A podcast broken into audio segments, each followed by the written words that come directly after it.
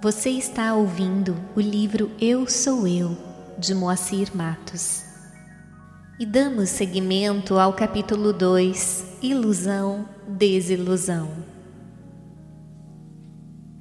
Sri Ramakrishna, mestre de Swami Vivekananda e um dos mais importantes líderes religiosos da Índia moderna, sendo profundamente reverenciado por milhões em todo o mundo como um mensageiro de Deus, nos conta em uma de suas parábolas a respeito da ilusão pela qual passamos durante todo o percurso de nossa jornada na Terra.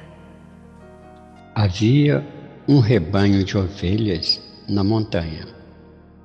Certo dia, surgiu uma tigresa no meio dele, que logo deu à luz um tigrezinho, tendo ela morrido em seguida.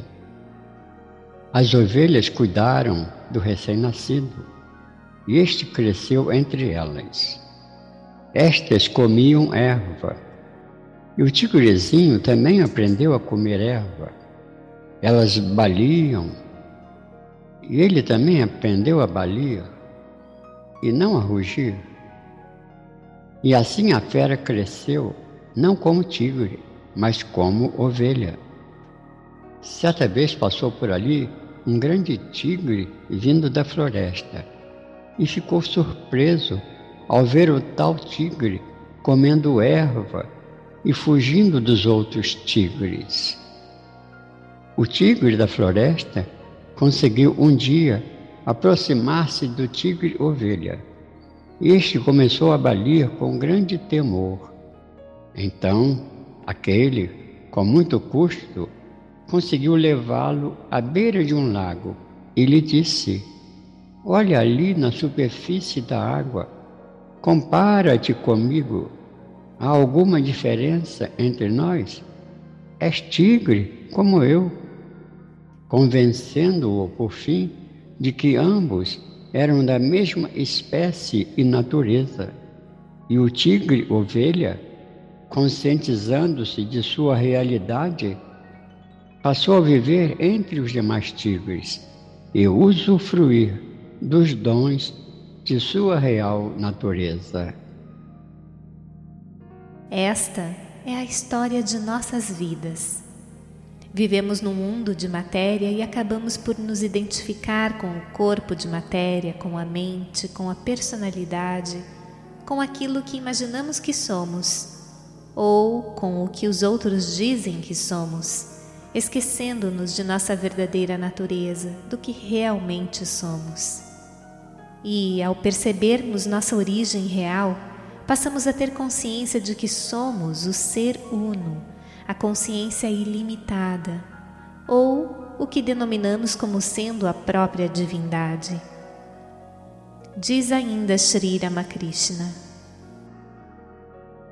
Parado à margem de um lago, encoberto de espuma e ervas, não poderás ver a água do lago. Se quiseres ver a água, deves remover os resíduos da superfície. Com os olhos encobertos pelo véu da ilusão, igualmente não podes ver Deus.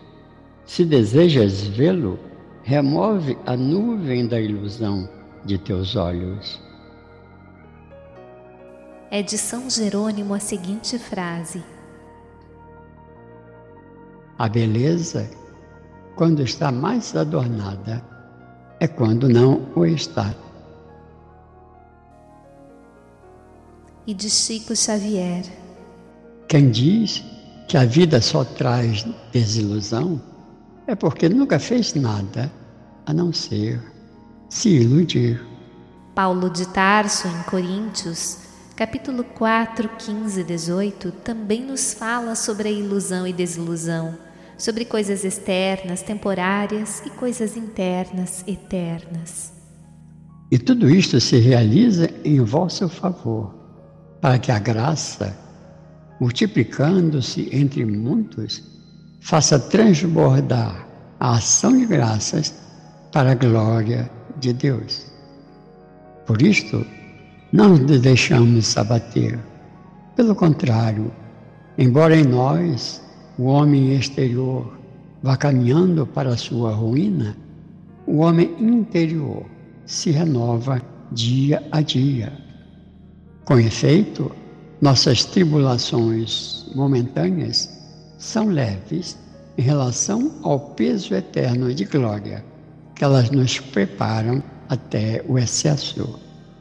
Não olhamos para as coisas que se veem, mas para as que não se veem, pois o que se vê é transitório, mas o que não se vê é eterno. Isso nos faz lembrar de um conto chinês chamado A Casa dos Mil Espelhos. Um cachorrinho vinha saltitando pelas ruas, muito alegre, e encontrou a casa dos mil espelhos. Entrou na casa, todo festeiro, abanando alegre a cauda, e deparou com muitos cachorrinhos também alegres, fazendo festa para ele, cada um balançando sua cauda, saltitando e sorrindo. Quanto mais ele saltitava, feliz, mais os outros cachorrinhos respondiam do mesmo modo. O cachorrinho saiu feliz, pensando, então, que casa maravilhosa! Voltarei aqui muitas e muitas outras vezes. Um outro cachorro caminhava aborrecido com a vida, rosnando com raiva, querendo atacar a todos, e também viu a casa dos mil espelhos. Entrou e ficou apavorado ao ser recebido por muitos cachorros agressivos, rosnando bravamente e desejando atacá-lo. Quanto mais ele rosnava e mostrava os dentes, mais os outros cachorros ameaçavam-no enfurecidos. Então, apavorado, saiu da casa dizendo para si mesmo: Que casa horrível! Nunca mais retornarei aqui. Existe em sânscrito um termo de grande profundidade em sua essência, viveka. Tal palavra, significando discernimento, tem a ver com o entendimento ou percepção do que é realmente verdadeiro nesta nossa caminhada pela busca e conhecimento de nossa real identidade. O discernimento entre o que é real, permanente, verdade, e o que é transitório, impermanente, efêmero, fugaz. Discernimento sobre o que realmente tem a ver com nossa verdadeira natureza, origem divina, a semelhança de Deus.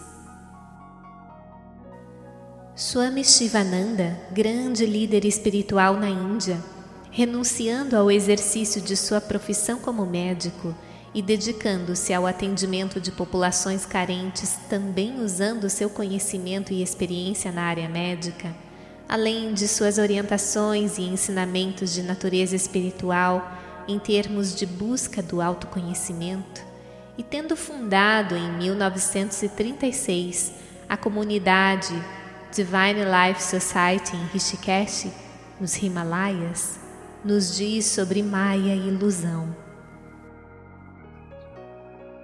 Mal surge a luz, logo se esvai a escuridão. Assim também, tão logo o verdadeiro ser é realizado, Maya, a ilusão, desaparece. Procurar conhecer Maya através do estado de Brahman, o absoluto, seria tão inútil quanto procurar ver a escuridão por meio da luz.